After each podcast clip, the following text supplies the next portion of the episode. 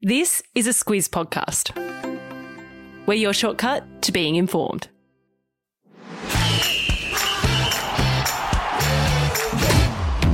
Good morning. This is Sport Today, your weekday sports news podcast that puts you ahead of the game. I'm Sam Ferris. And I'm Martin Gabor. It's Tuesday, the 8th of March.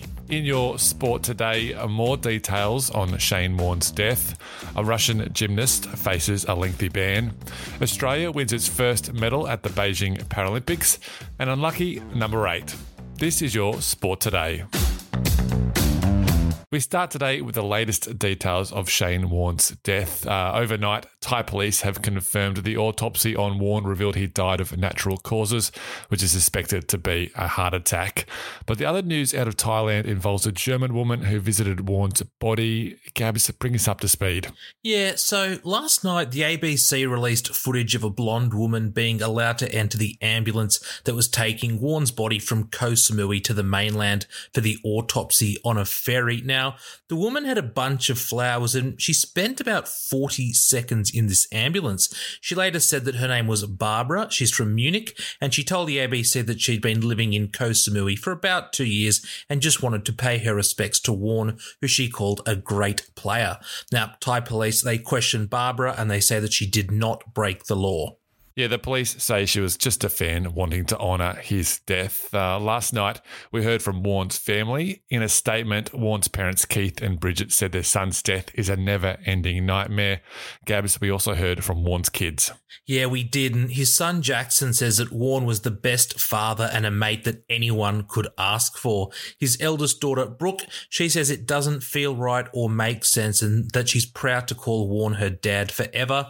And his youngest daughter, that summer, she she says that Warne hasn't died, he's just moved to a different place in their hearts. Now, Fez, we also heard from Warne's friend Tom Hall, who was with Warne on his final day. He says that Warne appeared fine hours before his death, and in fact, in vintage Warne fashion, Hall says that Warne's last meal was Vegemite and butter on toast for lunch. that is classic Warney. Uh, Warne's body is expected to be transported from Thailand to Australia today. Warne's family say say they've gratefully accepted a state funeral. Still no dates on that, but the public service could be held at the MCG. Sticking with cricket, Australia's men's team has been toiling away on a flat pitch in Pakistan. Uh, Gabs, the Aussies put some runs on the board, but the first test looks like it's going to be a draw. Yeah, it sure does. With one day left, it's going to take a miracle or some very bold declarations from these captains for a team to win this one. So it stumps on day four. Australia is seven for 449, and they still trail Pakistan by 27 runs. Marnus Labuschagne and Steve Smith, they both missed out on hundreds. They were out for 90 and 78, respectively. Now, this has not been a fun match for the bowlers at all. 11 wickets have fallen so far for nine 925 runs, and that makes it really one of the most batter dominant test matches in recent times. Fez, there is still a day's play left, so you never know, but a draw is the likely outcome. Yeah, well, Australia's women's team played their second World Cup match today in New Zealand. Uh, they take on Pakistan from midday. Watch it for free on Kayo. Uh, today is International Women's Day, and today's trivia question brought to you by Sportsmate Mobile. What was the occasion the last time Australia's women's team played on International Women's Day? Got a clue for us, Gabs? Yeah, well, you could hear them roar from here in Sydney because Katy Perry was definitely involved in this one. All right, find out the answer at the end of the show. Let's go to gymnastics now because a Russian competitor faces a lengthy ban after he wore a symbol that has been linked to supporters of the Ukrainian invasion. Break this one down for us, Gabs.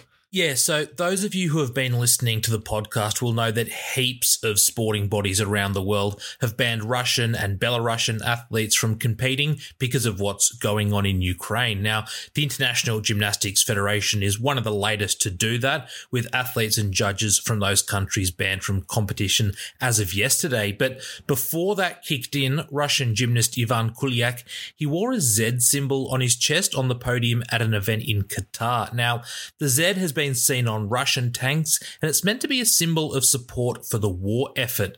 There's, on top of that, Ukraine's Kovtun Ilya. He won gold in that event, and he was so angry that he refused to acknowledge his Russian rival on the podium. The International Gymnastics Federation called his behaviour shocking, and they've asked the ethics committee to take action against Kuliak. On to some rugby league news now because NRLW player Madison Bartlett could be in a bit of trouble after she was charged with biting in a game on the weekend. Gabs, what happens now? Well, she's been sent straight to the judiciary and they're going to hear that case tonight. Now, some charges like careless high tackles or tripping, they usually result in fines or one game bans without having the case heard, but Biting is one of the more serious charges, and that's why it's been referred straight to the judiciary. Now, this happened early in the second half when Bartlett was tackled by Parramatta Setiana Naitokatoka around the neck. Naitokatoka was asked on the field if she wanted to make an official complaint, but she didn't go on with it at the time. Instead, it was picked up on Monday, and that's why Bartlett has been charged. Yeah, Naitokatoka was also charged for making contact with her neck in that tackle, but she received a warning instead of a ban. We're off to Beijing now, where Australia has its first medal at the Beijing Winter Paralympics. Yep, we did. And Ben Tudhope, he won the bronze medal in the men's snowboard cross SBLL2 class. Tudhope, he's 22 years old, but this is already his third Paralympics, and the bronze yesterday was his first medal ever at the Games. He says that winning bronze is insane, and he had this quote If there is any kid out there with cerebral palsy with a disability, you can achieve anything. Tudhope's bronze puts Australia in 17th on the medal tally. China is currently on top with seven gold medals and 25 overall. Today in Beijing, there's the para biathlon, para ice hockey, and wheelchair curling taking place. Uh, you can watch the Paralympics on Network 7 and stream it on 7 Plus.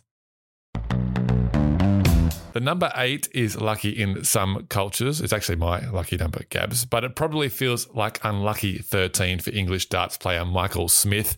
He lost a thrilling final in the UK Open yesterday, and Gabs, it continues a lead run in big matches for Smith. Yeah, you're spot on, or should I say, you've absolutely nailed the bullseye here.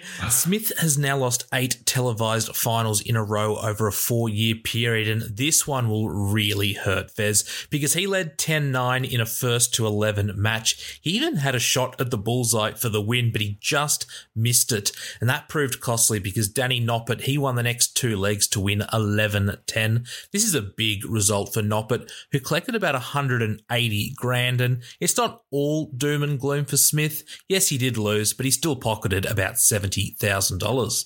This one stings for Smith, but probably not as much as the World Championship final, which he lost to Peter Snakebite Wright. It's got to be one of the best nicknames in sports Gabs. Top eight for me, Fez. Time for Catch This, the stuff that caught our eye. What's coming up? Uh, Gabs will be watching the Aussies in the cricket today over there in New Zealand. But the NRL season is just a few days away from starting. And we've got a new podcast coming out called Don't Forget Your Tips. It's a podcast for footy fans looking to get an edge in their footy tipping. Gabs, how much better will your footy tipping be after listening to Don't Forget Your Tips? Well, we're in a competition together, at Fez, and you should be shaking in your boots. I've already spoken to my mate, the Squid, and he tells me I'm going to win it this year.